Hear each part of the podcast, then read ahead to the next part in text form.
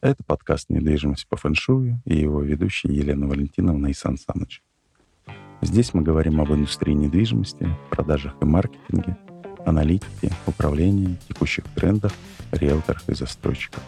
Разговариваем о том, как отношение к маркетингу делает рынок недвижимости и жизнь людей лучше. Смотрите наш канал, подписывайтесь, слушайте нас на площадках подкаста, подписывайтесь на наши соцсети и задавайте нам вопросы – пишите комментарии. Приходите к нам в гости. Начинаем. В гостях у нас Михаил Харьков, один из ведущих и лучших аналитиков рынка недвижимости в России. И один из первых, кстати, аналитиков рынка недвижимости в России. А, он является заместителем председателя комитета по аналитике Российской гильдии риэлторов, а, сертифицированный аналитик а, и председатель комитета по аналитике Российской гильдии управляющих и девелоперов – руководитель аналитического дела Уральской палаты недвижимости. А, Михаил, добрый день. Добрый, добрый день. день. Как вы начали свою карьеру в сфере недвижимости? Что вас в ней задержало? Я так спрашиваю людей, которые в ней... Задержались. Задержались.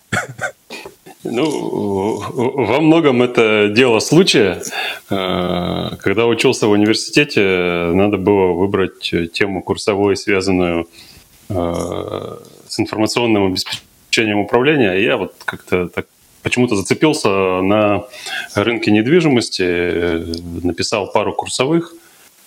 А после этого напросился на практику в Уральскую палату недвижимости. Ну и вот, э, получается, там задержался больше, чем на 20 лет. На самом деле мы вот на днях должны будем принять на работу очередного аналитика. А, четвертый аналитик вот приходит по большому счету по той же схеме.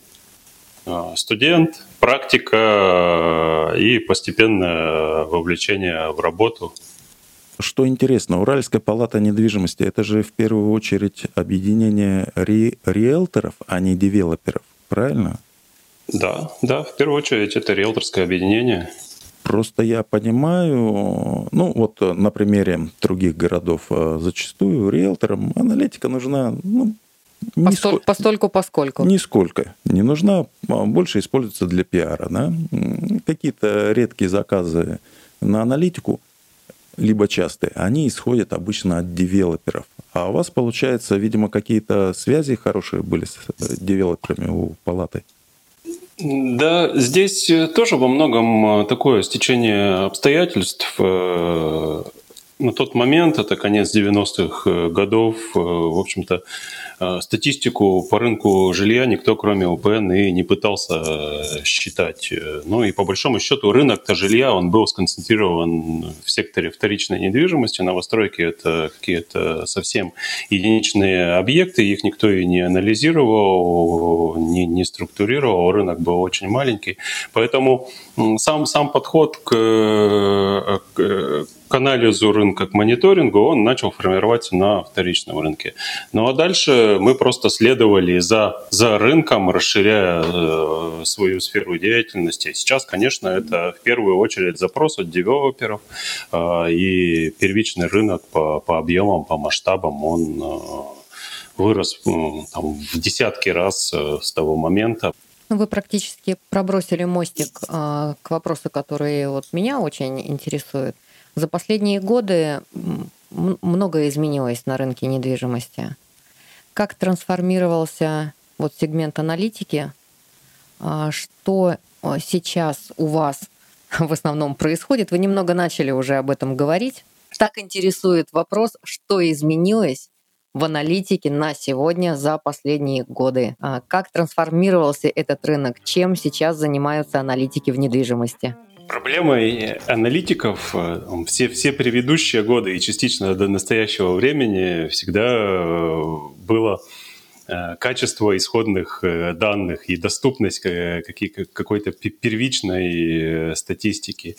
В, в этом смысле рынок, конечно, там, за последние лет пять стал гораздо прозрачнее. То есть, ну, во-первых, по, по, по рынку новостроек у нас появились ДДУшки. То есть которые можно считать, э, которые можно запрашивать. Это прямо с точки зрения понимания, оперативного понимания рыночных процессов, это такой колоссальный прорыв.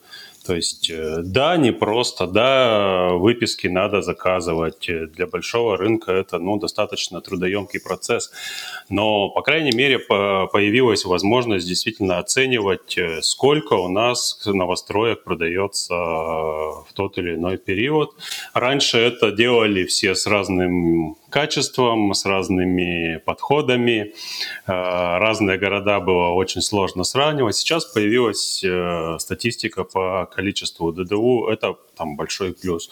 Э, появилась единая информационная система жилищного строительства. Э, тоже огромный прорыв с точки зрения вообще какой-то базовой статистики.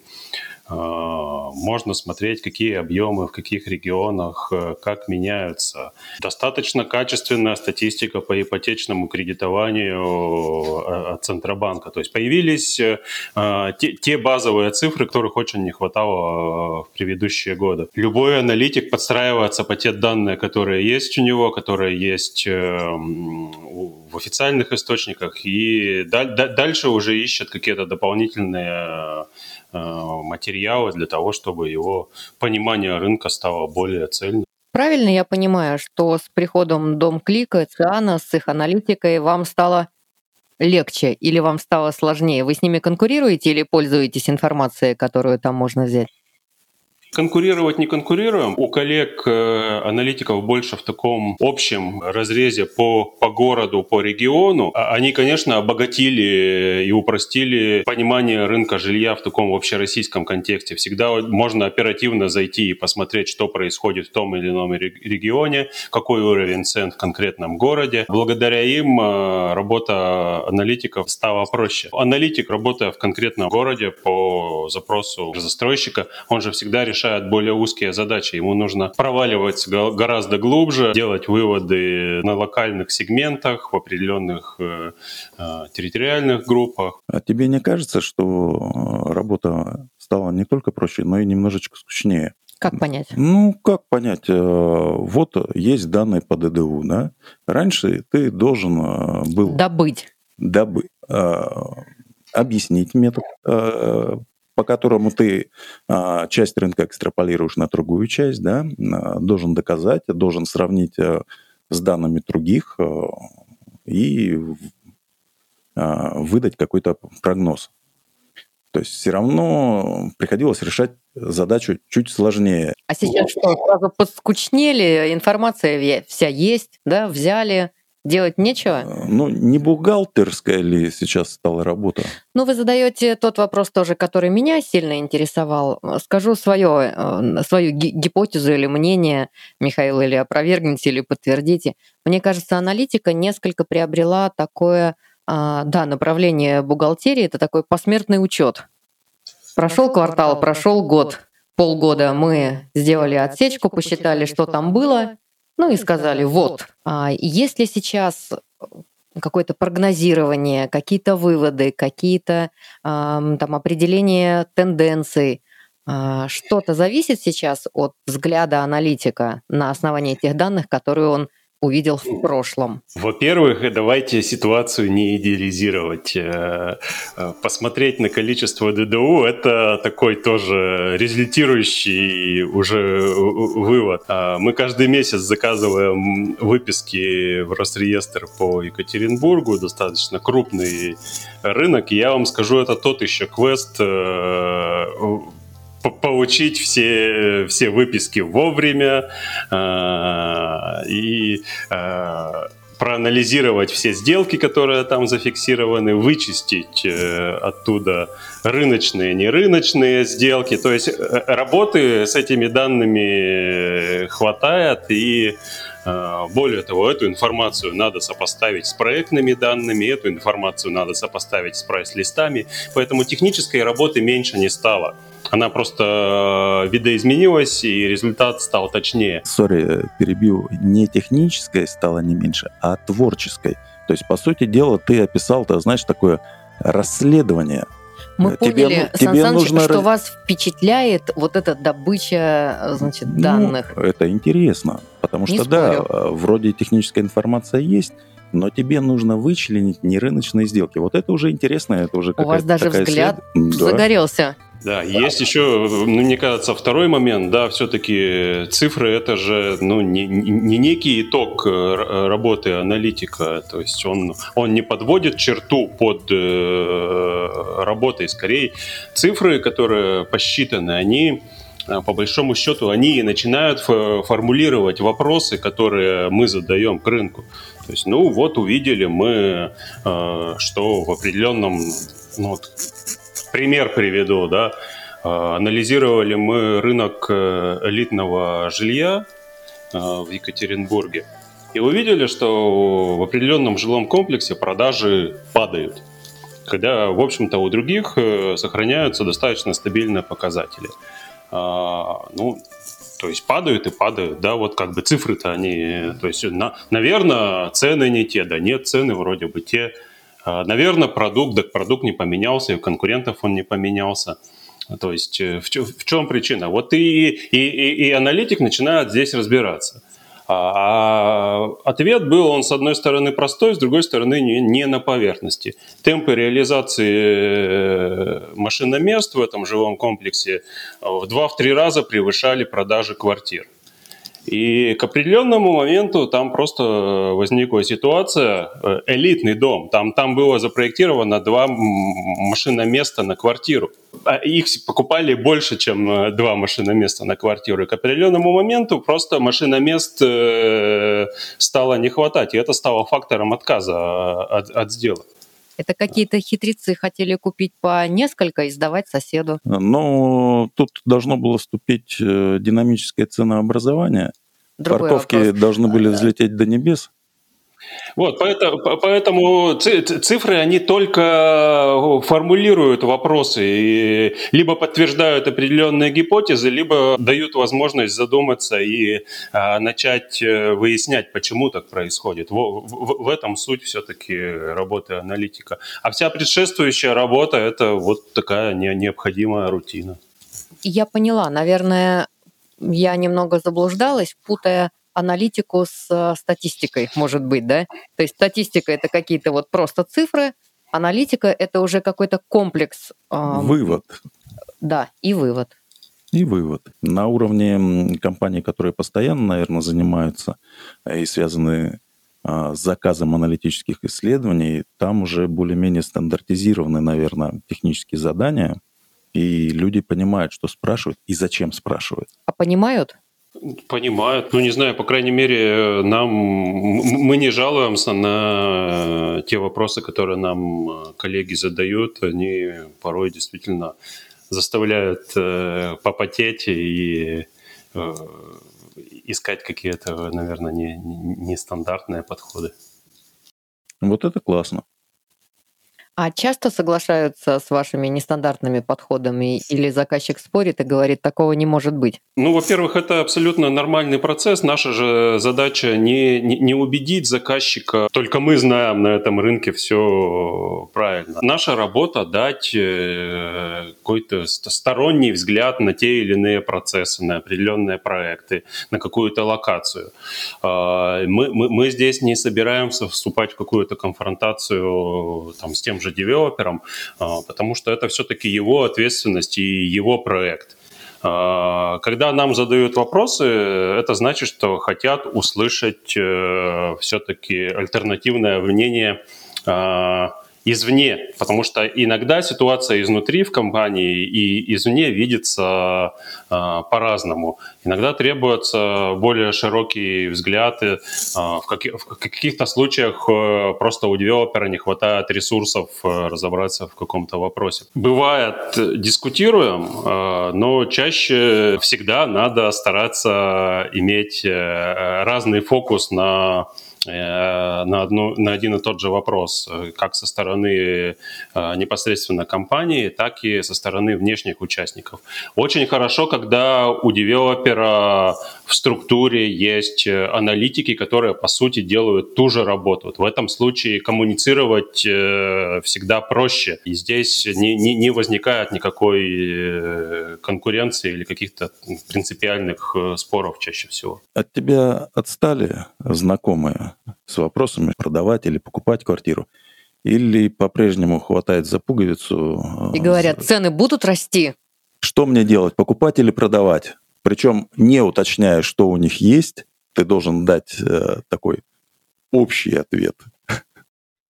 Ну, мне кажется, здесь э, в таких случаях э, всегда надо отталкиваться все-таки Э, не, не, не от рынка, а от каких-то личных э, стратегий. И это гораздо важнее, чем то, что происходит на, на рынке в моменте. А, поэтому я, когда мне задают такие вопросы, я всегда пытаюсь э, либо абстрагироваться вот от, от рыночной ситуации и понять все-таки, почему человек задает этот вопрос и в чем его реальная текущая потребность, и дальше уже просто э, выходить на ответ.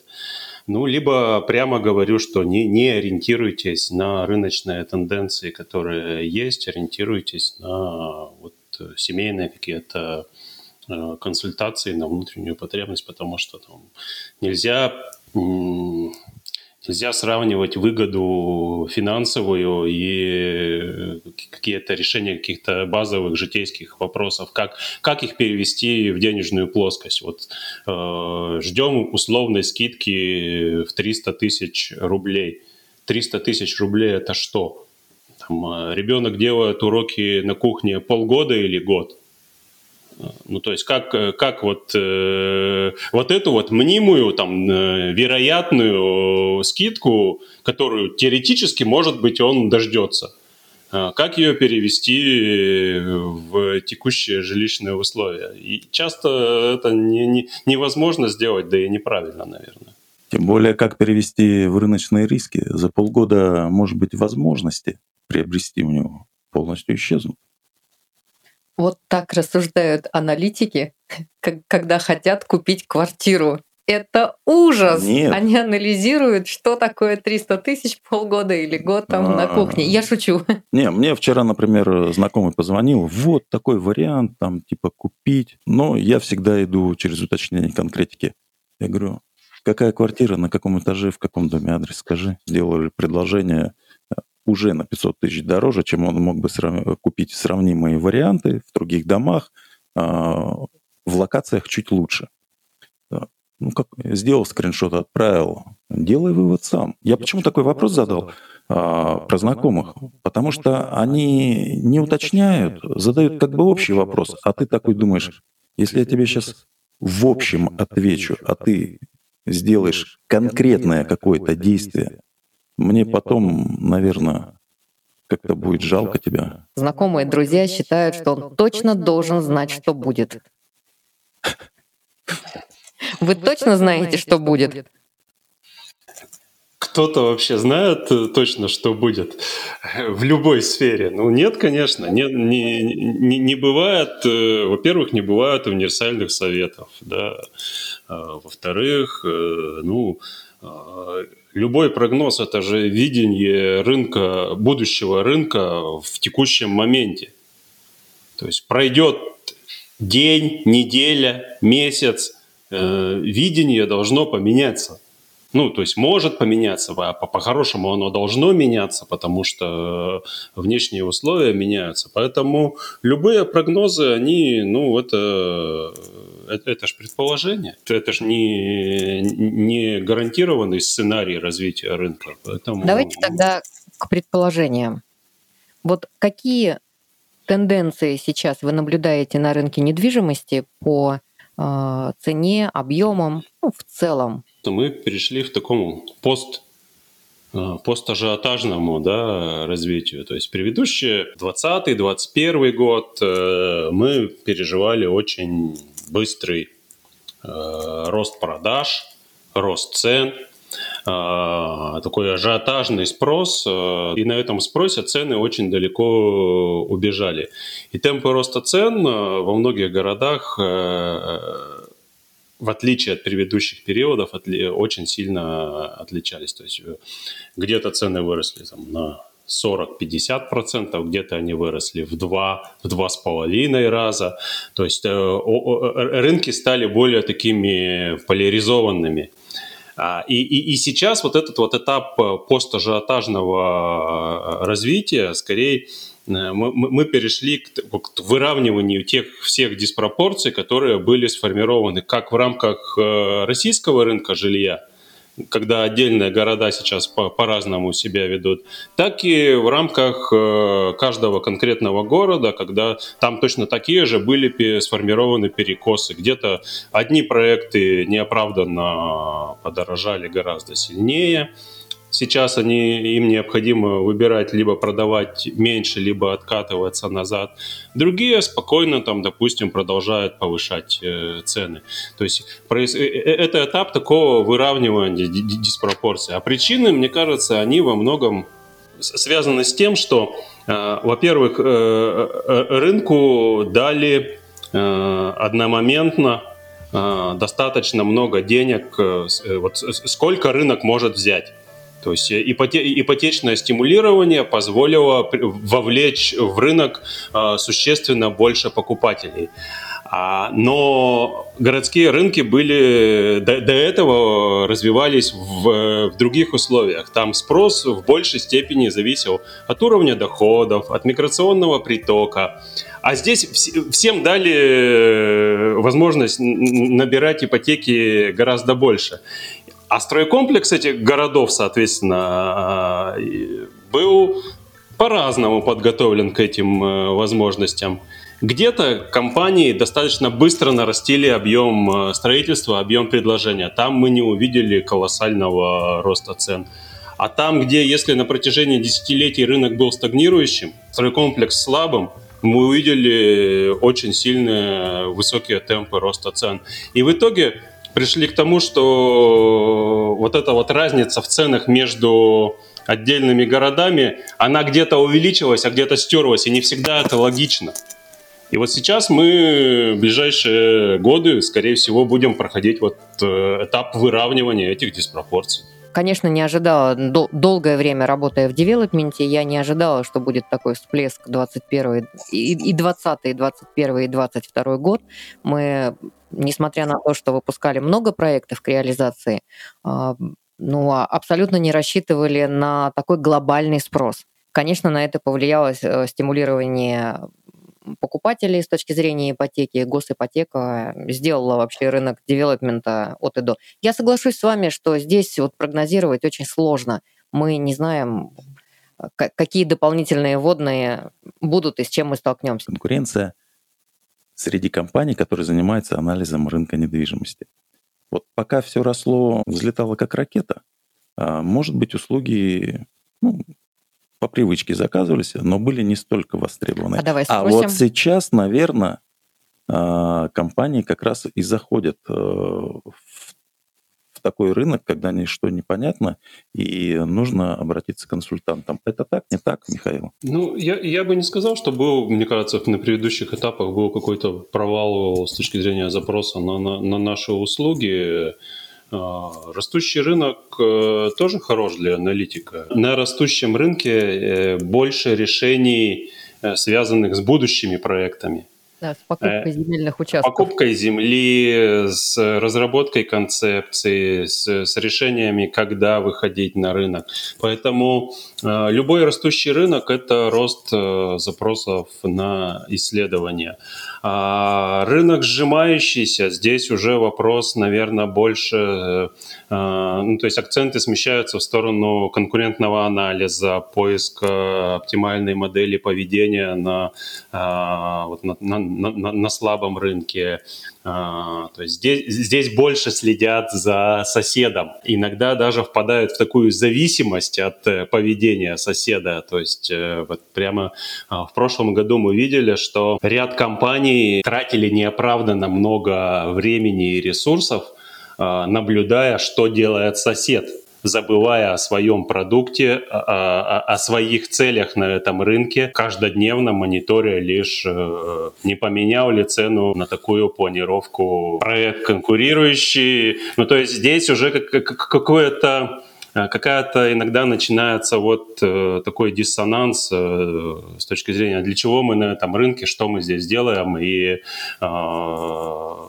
и, и иногда на, на, в такие сложные периоды задача, мне кажется, в том числе наша, подсказать, что коллеги, давайте в первую очередь следите за, за собой, а, а не за, за конкурентами. То есть и искать возможности в своем проекте, а не подстраиваться под э, ценовые условия, которые э, меняет, там, допустим, даже сильный игрок. Как это сложно сделать, я вам по опыту могу сказать. Согласен.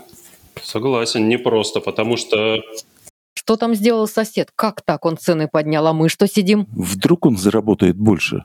Да просто что ну... за несправедливость? Он поднял, а мы нет. Чем мы не дорабатываем, да? Вот такой вопрос. Какие-то из последних проектов, а, которые приходилось анализировать, э, запомнились? Ну, я, я, может быть, не скажу не про проекты, я скажу, что мне, мне в последнее время больше нравится работать э, с проектами, которые э, ну, включены в городскую среду.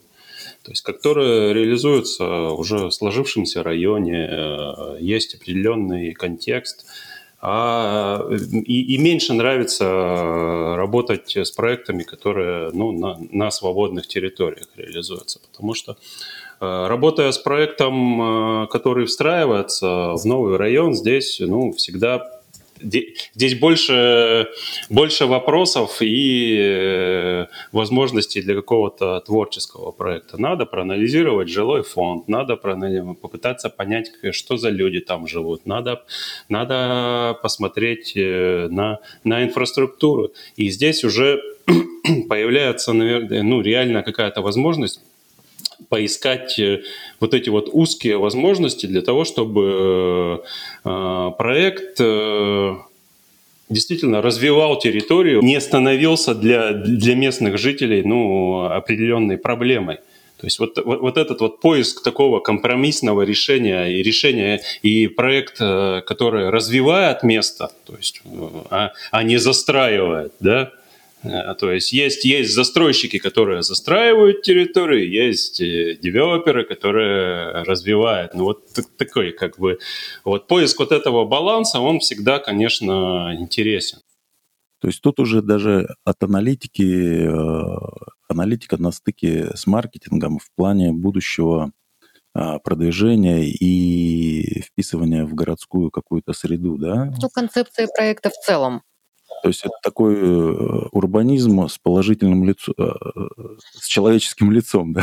Ну, это очень правильный подход, потому что когда мы только на уровне а, рекламы говорим о том, что есть ценностная история в проекте девелоперском, то это просто заявление. А когда изначально от э, аналитика до э, продавца до квартиры, заказчика, да, mm-hmm. вся, вся вот эта цепочка ценностная клиентского сервиса она вот выстроена и вообще пути клиента. Это очень здорово. Я очень рада, что есть такой подход и у аналитиков в том числе. Заказчики, которые используют такой подход, э, больше радуются, а, поскольку если аналитик еще и эмоционально включен в работу, ну, ценностно э, она ему соответствует, наверное, результаты будут э, лучше, потому что он более увлечен. Да, точно будут лучше, потому что действительно, когда в проекте чувствуется, что в него вложено а, ну, действительно интерес, душа людей, которые этим занимаются,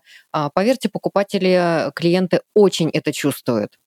Вот просто заявления недостаточно. Клиент даже в эконом-жилье сейчас не готов жить а, вот в том старом эконом-жилье. Он хочет все равно ценностную историю. Да, пусть по цене эконом-варианта, но недостаточно просто одну лавочку поставить и э, просто тропинку какую-то проложить и все. Нет, он хочет, чтобы к нему а, были внимательны, и это важно. Здорово, Михаил. Михаил, если бы кто-нибудь из коллег моя. Э, собрался приехать в Екатеринбург и спросил бы, порекомендуй мне два-три места, в которых мне имеет смысл погулять и посмотреть на архитектуру. Какие бы это места были в Екатеринбурге? Конечно, центр города за последние годы преобразился, если с точки зрения понимания, куда движется рынок жилья бизнес-класса. Ну, в центре города достаточно проектов, которые ну, следует э, посмотреть, изучить, и многое можно брать на заметку, потому что, ну, я считаю, что с точки зрения соотношения цены и качества а, продукт в Екатеринбурге хороший. Если мы говорим про массовый сегмент, э, ну, это, наверное, да, это новые районы, которые формируются в городе, то есть они они, многие из них это такое отражение истории девелопмента. То есть есть район академический, который, там первые дома были сданы в 2009 году. А, можно просто проследить, как э, эволюционировал девелопмент вот в рамках одного района. Есть новый район э, Солнечный, который тоже сделал определенный шаг с точки зрения Э, понимания у массового покупателя, каким может быть э, жилье Э, в сегменте эконом и комфорт. Сейчас формируется новая территория Новокольцовский. Это то место, где должна была пройти универсиада, но пройдут э, университетские игры. Это территория, которая толчок для развития этому месту дает э, инфраструктурное развитие. Развивается рынок жилья этого района. Район в поле ассоциируется, что вот в поле строятся дома без инфраструктуры. А где бы ты сам погулял, если бы 10 минут было? Я житель центра города. Я его люблю и никуда не собираюсь уезжать. В центральной части достаточно много и парков, и благоустроенных э, зон. А, территории, поэтому я э, с удовольствием хожу пешком, э, гуляю. При этом можно, например, порекомендовать район Уралмаша, конструктивизм, погружение вот в советский период абсолютно. Там сохранилось большое количество домов, то есть вот если посмотреть на а, город-завод, э, социалистическую стройку э, на эпоху авангарда, то есть э, есть куда сходить и с точки зрения архитектуры и градостроительства. То есть, поэтому здесь скорее приезжай, приезжайте, задавайте вопросы, а куда сходить мы вам подберем. Отлично.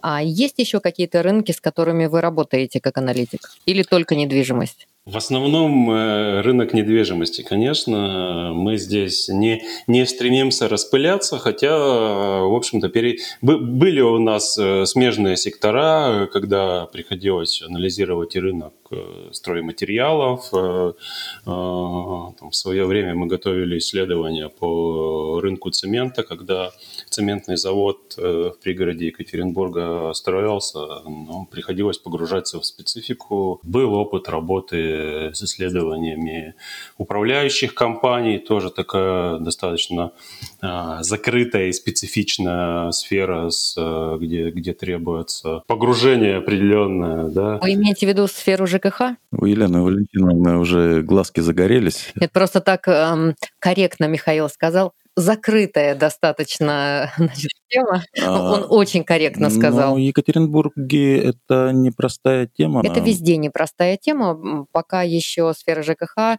конечно, до цивилизованного девелопмента, каким сейчас выглядит девелопмент, э, не дотягивает. И там действительно нужно очень много а, различных а, и процессов, и чем ценообразование услуг очень серьезно нужно анализировать и смотреть, что с этим делать. Если в девелопменте уже законодатель много что сделал для того, чтобы это превратилось в более цивилизованный рынок, пусть даже если нам не очень нравится, что он укрупняется, но все-таки это цивилизованный уже рынок в отношении клиента, то сфера ЖКХ, да, достаточно такая интересная сфера, и мне бы хотелось тоже поговорить с кем-то а, по ЖКХ, и у нас будет обязательно выпуск а, на эту тему.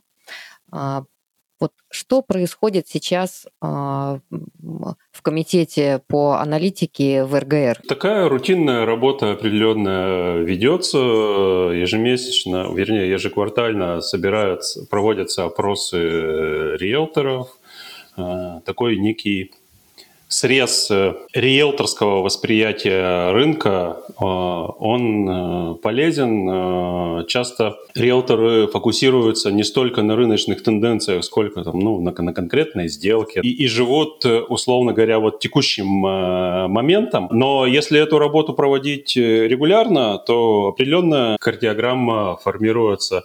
Есть налажена работа по обмену мнениями между региональными а, аналитиками. Работа ведется, возможно, что аналитикам хотелось большего, может быть, какого-то обмена данными, мнениями, но а, пока а, обходимся... Что, что происходит? Ну, всегда коммерческие проекты ставятся во главу угла. Да, да. Здесь ведь все-таки речь об общественной какой-то работе, на которую а, надо находить время, ресурсы, энергию. Вы сказали сегодня о том, что принимаете на работу, если я правильно запомнила аналитика, вот по той схеме, по которой сами пришли когда-то. А, есть молодые люди, которые идут в аналитике. Да. Есть, э, мне кажется, это интересная работа, разнообразная, самое главное, всегда разнообразные задачи. То есть, э, ну, аналитика это же не... Вот, и, и, и, и есть определенный такой, такой образ э, аналитика, как человек, который сидит и циферки считает. Да, есть такой образ. Мы, мы у себя в компании стараемся все-таки, э, чтобы человек, который собирает циферки, э, он в том числе их и анализировал, и интерпретировал. То есть э, не, не, не делим, условно говоря, работу на квалифицированную и неквалифицированную. Потому что если человек будет работать только с данными и не будет за, за ними ничего видеть, не будет э, понимать э, рынок, ну, он достаточно быстро выгорит и скажет э, «до свидания». Мы, мы стараемся, чтобы люди, которые собирают данные, люди, которые их э, э структурируют, они шли дальше, участвовали в формировании э, аналитического продукта. Получали творческое удовлетворение от работы. Какие тогда личные качества для аналитиков вы считаете наиболее важными для успешной работы? Понимание общего контекста, вот не, не зацикленность, но если мы анализируем рынок новостроек, вот не, ну, там, работаем с этими же ДДУ, то есть э, не надо ограничиваться э, только этими данными. Ему для аналитика крайне важен тот общий рыночный контекст. А что происходит со вторичкой? А что происходит с ипотекой? А что происходит с экономикой? Почему открываются или закрываются новые компании? Почему э, в одном городе девелопмент живет, в другом стагнирует? А что происходит, э, какие демографические процессы происходят в стране, в городе? То есть вот эта вот широта взглядов, контекст, это э, скорее даже черта характера. То есть вот э, искать ответы не только на те вопросы, которые тебе задают, а которые, в принципе, могут возникнуть вот в, в контексте темы. А, такой первый да, момент. Второй – гибкость. Критичность э, тем данным, с которыми мы работаем, всегда надо сомневаться и здесь, э, можем ли мы доверять этим данным или нет, даже если это официальная статистика. Иногда обязательно проверять официальную статистику, насколько она корректна. И быть гибким э, по отношению к себе и к своим выводам.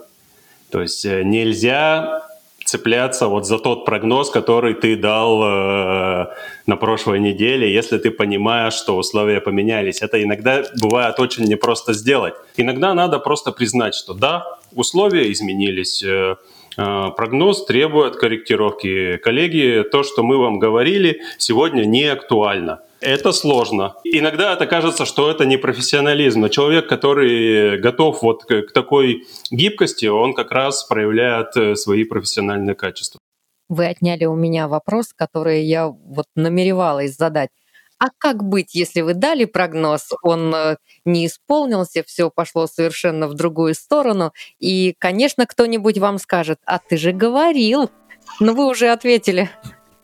Да, да. Обстоятельства изменились. Я теперь знаю ответ на этот ну, вопрос. Это, э, это нормально, это честно по отношению к себе, по отношению к заказчику, к потребителям.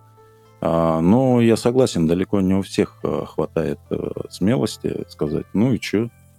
Ну, бывает. Ну, поменялись обстоятельства. Нет, здесь Михаил говорит как раз-таки не ну и что, а ну, именно изменились уже, обстоятельства уже... и почему. Нет, э, здесь ведь речь, то есть иногда есть объективная действительно смена обстоятельств, иногда есть ошибка конкретного человека. То есть он, может быть, что-то не учел. И часто происходит так, что кто-то ищет э, оправдания там и цепляется за какие-то отдельные сигналы. А нет, вот-вот, вот все-таки рынок сейчас развернется. Вот я же говорил, э, посмотрите, здесь не все так просто. Если не сегодня, то завтра. И это может продолжаться в течение длительного срока. И когда-то действительно рынок развернется. Но э, это может продлиться 2-3 года. То есть нельзя жить прошлыми вот этими этими а, ошибками, прогнозами. То есть всегда надо э, с чистого листа пытаться смотреть на текущие обстоятельства. Это, э, это сложно, на самом деле сложно, но это вот э, надо себя к этому приучать. О гибкости я вот слышу, что твердость характера это и есть гибкость. Проявляется в умении признавать ошибки, признавать не только ошибки, но и изменившиеся обстоятельства. Ну, это действительно твердость характера.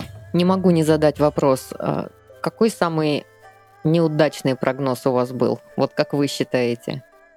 Не, ну, нет, ну мы сегодня уже об этом проговорили, пандемия.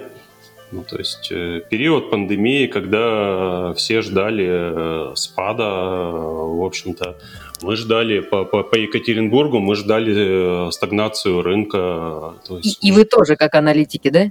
У нас не было прогнозов там, там обвал, катастрофа, но мы ждали, что э, рынок будет э, стагнировать э, там, на протяжении года э, полутора. Те ипотечные стимулы, да, которые рынок получил, они развернули ситуацию, в общем-то, на, на 180 градусов. Как бы можно, конечно, сейчас оправдываться, да, что никто не ждал. На самом деле в 2020 году мы с вами, Елена Валентиновна, тоже, между прочим, думали, сейчас все Вы знаете, должен я, закончиться праздник жизни. Я, прошедшая кризис 8-9 года, точно была уверена, что в 20-м ну, что-то что подобное будет, потому что мы никогда не сталкивались с такой ситуацией. И, была уди...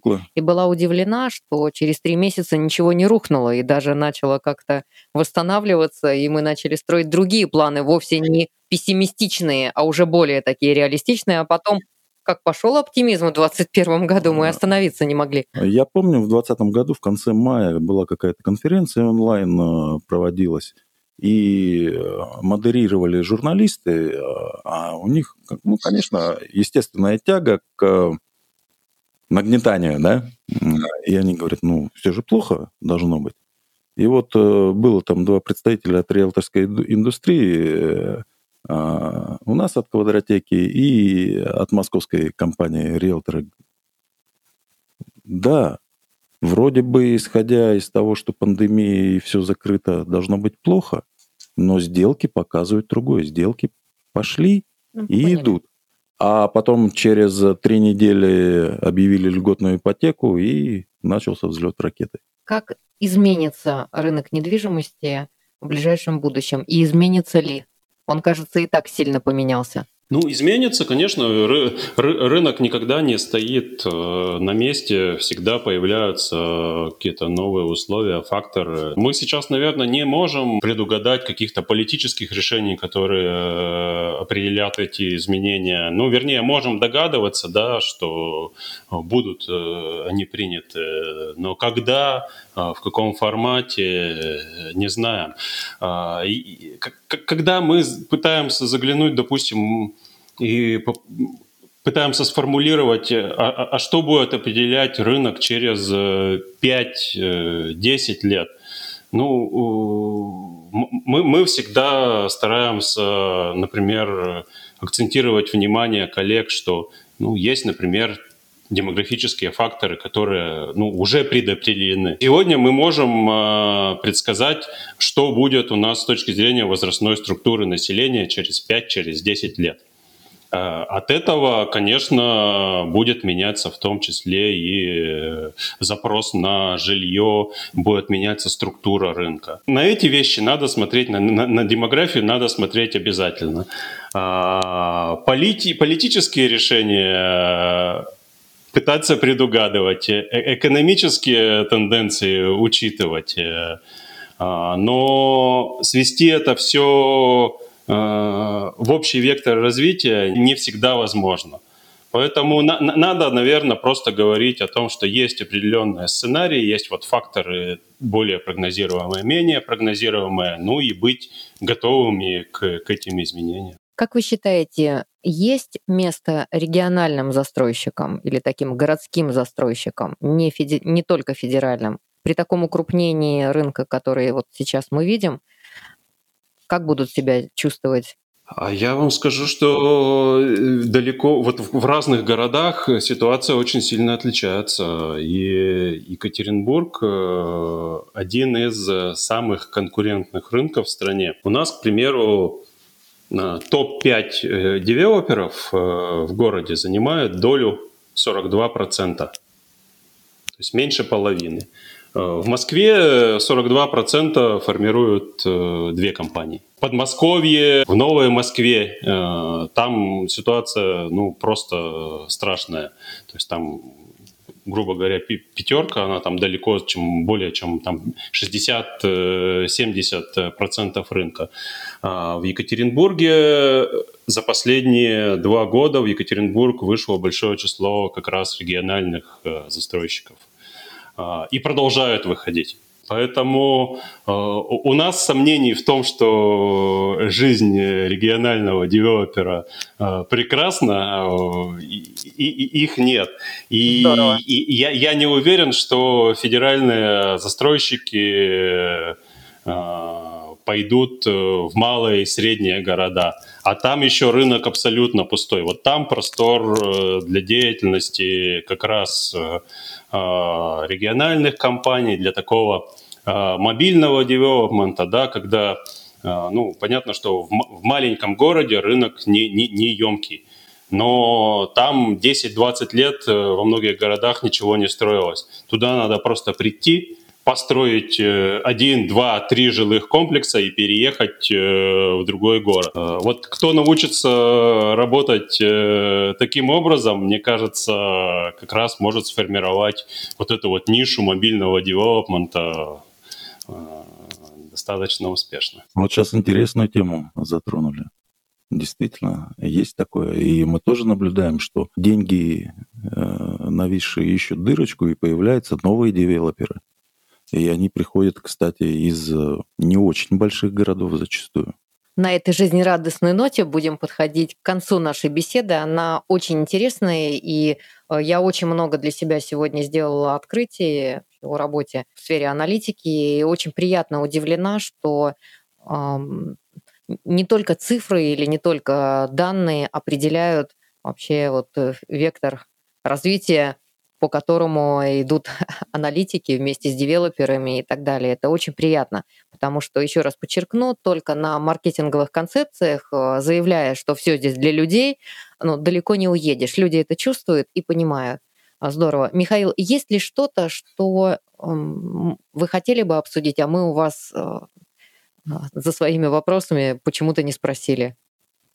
Да, вроде бы про все поговорили. Осталось просто задать вам вопрос, когда вы приедете посмотреть Екатеринбург. Когда мы приедем а, посмотреть Екатеринбург? В этом году вроде больше по Москве собирались, но про Эльмаш а, ты вот меня зацепил. В любом городе есть какие-то исторические наслоения, они не, там, ну, иногда не очевидны. Каждый житель должен их э, видеть, чувствовать. Без этого города не существует. Очень важно, чтобы погоня за новыми объемами город оставался, ощущение города, оно оставалось. Да, чтобы город был городом, а, чтобы у людей создавались какие-то связи а, с пестами, с какими-то локациями, с какими-то домами. И ценностные душевные истории. А, Михаил, спасибо. А сегодня у нас в гостях Михаил Харьков, один из лучших и ведущих аналитиков рынка недвижимости в России. Спасибо, Михаил. Вам спасибо. Это подкаст «Недвижимость по фэншую» и его ведущий Елена Валентиновна и Сан Саныч. Здесь мы говорим об индустрии недвижимости, продажах и маркетинге, аналитике, управлении, текущих трендах, риэлторах и застройщиках. Разговариваем о том, как отношение к маркетингу делает рынок недвижимости и жизнь людей лучше. Смотрите наш канал, подписывайтесь, слушайте нас на площадках подкаста, подписывайтесь на наши соцсети и задавайте нам вопросы. Пишите комментарии. Приходите к нам в гости. До встречи!